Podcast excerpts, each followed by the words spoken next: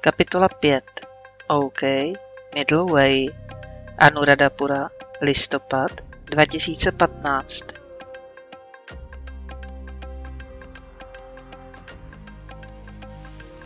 Jak vlastně souvisí buddhismus s hinduismem? Tam se v autě spíš proto, aby řeč nestála. Je mezi nimi podobný vztah jako mezi judaismem, křesťanstvím a islámem.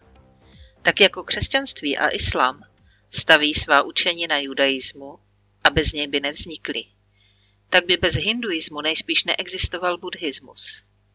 No jo, mohlo mě napadnout, že se Buddha narodil do hinduistické rodiny.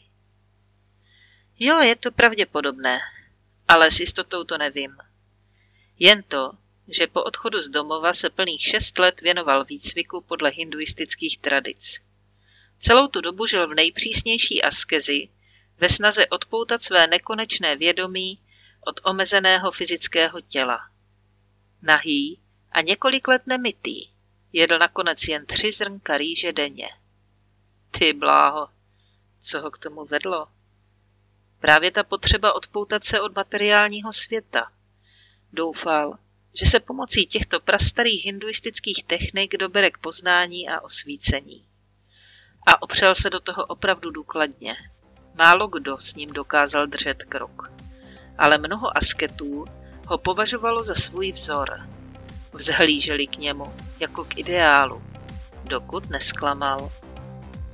Zklamal je, jo. No jasně, takový život je dlouhodobě neudržitelný. Je pochopitelné, že to neustál.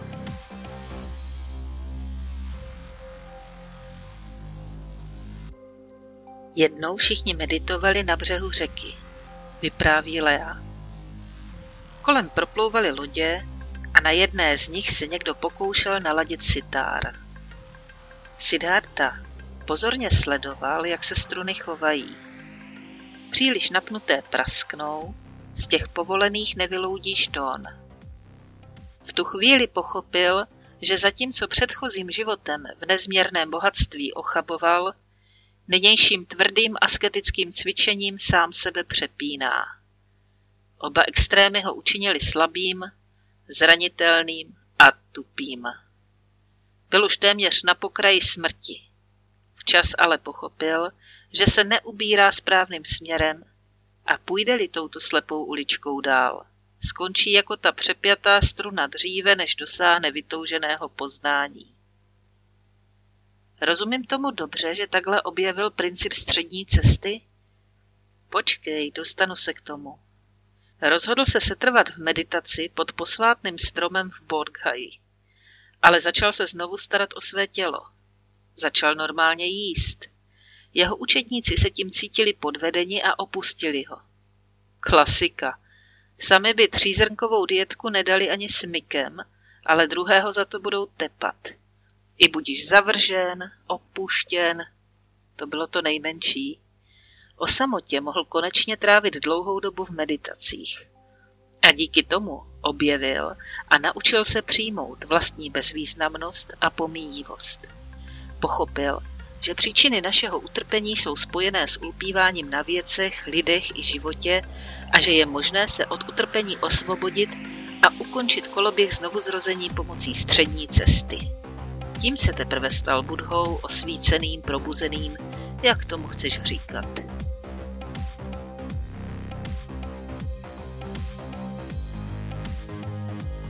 Co takhle oběd? Přerušuje Asanka duchovní rozhovor materialistickou otázkou. Nedaleko dělají výtečné rajzentkary. Po těchto slovech začíná můj prázdný žaludek usměvavého chlapce skutečně zbožňovat. To je typické místní jídlo? Vžívá se Lea do role turisty. Yes, madam. OK, ožívá můj hlas při představě chutného sousta. Připadám si jak Pavlovův pes. Však jsme jedli naposled v letadle. Odtuší Lea a je rozhodnuto. Asanka zaparkuje před dřevěným altánkem s prostřenými stoly. Přesvědčujeme ho, že musí pojíst s námi. Nechce. Usazuje nás k jednomu ze stolů a přivolává číšníka.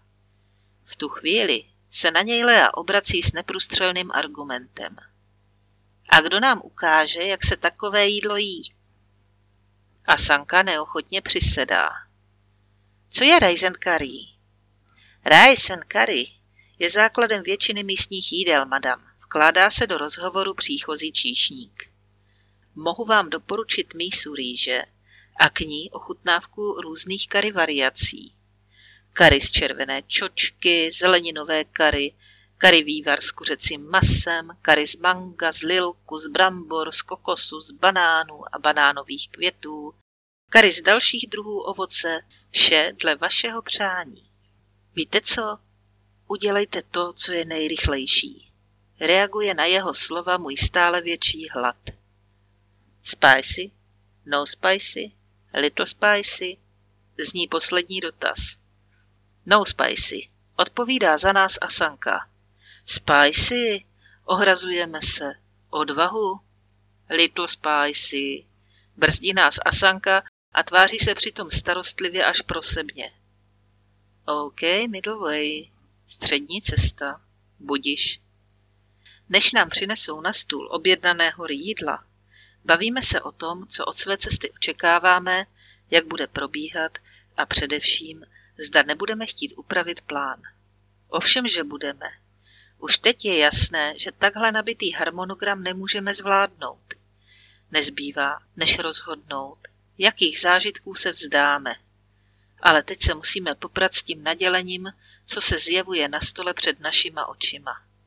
K obrovské míse s rýží dostává každý z nás mnoho menších misek s omáčkami nejrůznějších barev a vůní. Nesměle se ptáme po příborech. Odpovědí je nám Asankův ďábelský výraz. Chcete přece jíst po našem? Bere mezi prsty hrst rýže a zručně do ní balí omáčku s masem. Potom vkládá celé sousto do úst. Nabírám si sebevědomně rýži, vkládám ji do misky se stejnou omáčkou a rýžová kulička se v ní okamžitě rozpadá. Tohle nebude snadný oběd, konstatuje Lea a zkoumavým okem pozoruje Asanku. Nebude, mávám si rukou před ústy, do kterých se mi podařilo dopravit první sousto rýže s čočkovým kary. Dochází mi, že Little Spicy je ekvivalent pro ďábelsky ohnivé. Ale co je potom spicy?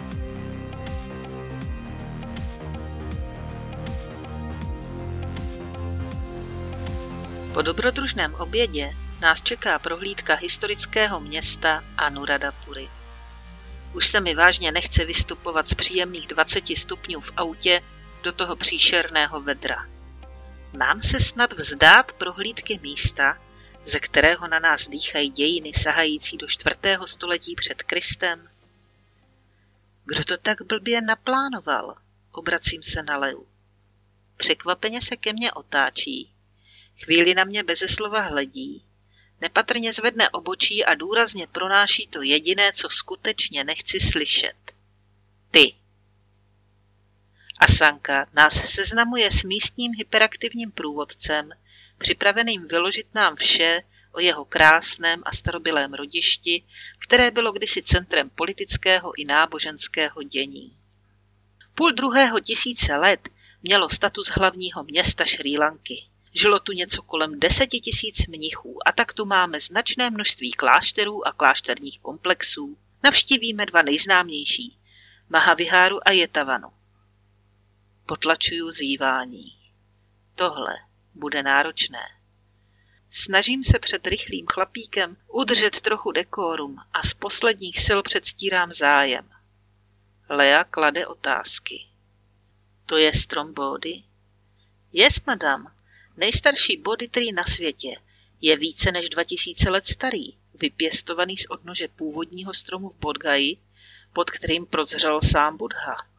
Přivezla ho sem princezna Sargamitra, dcera indického krále Ašóky, velkého podporovatele Budhy. Název Bódy pochází ze sanskrtu, což je velmi starý jazyk. Je pro nás stejně důležitý a významný, jako pro vás Evropany latina. Slovo Bódy znamená probuzení a má stejný slovní základ jako jméno Budha, tedy probuzený. Sype mladík z rukávu, Příliš mnoho informací najednou. Nechci se probudit, chci spát, šeptám česky. To je v pořádku, dostává se mi odpovědi. Spánek je nejlepší způsob meditace. Říká kdo? Jeho svatost. Dalaj Lama? No jasně. Moudrý člověk, oceňuji. Sypiš. Lea se obrací k průvodci a vyptává se dál. Chlapík je ve svém živlu, obšírně odpovídá a do toho mi ukazuje, co si mám vyfotit, ze kterého místa a z jaké polohy. Rozčiluje mě to. Pak nemají mít všichni turisté stejné snímky. Schválně to zkouším odinut a z jiných úhlů. Dokonce odmítám zvětšnit kýčovitý výjev zdejší velkolepé mohyly odrážející se v jezírku. Večer zjišťuju, že fotografie pořízené podle jeho rad jsou vážně ty nejlepší. No podeď, za ta léta už to vychytal. A ten odraz stůpy na hladině by nakonec taky nebyl marný.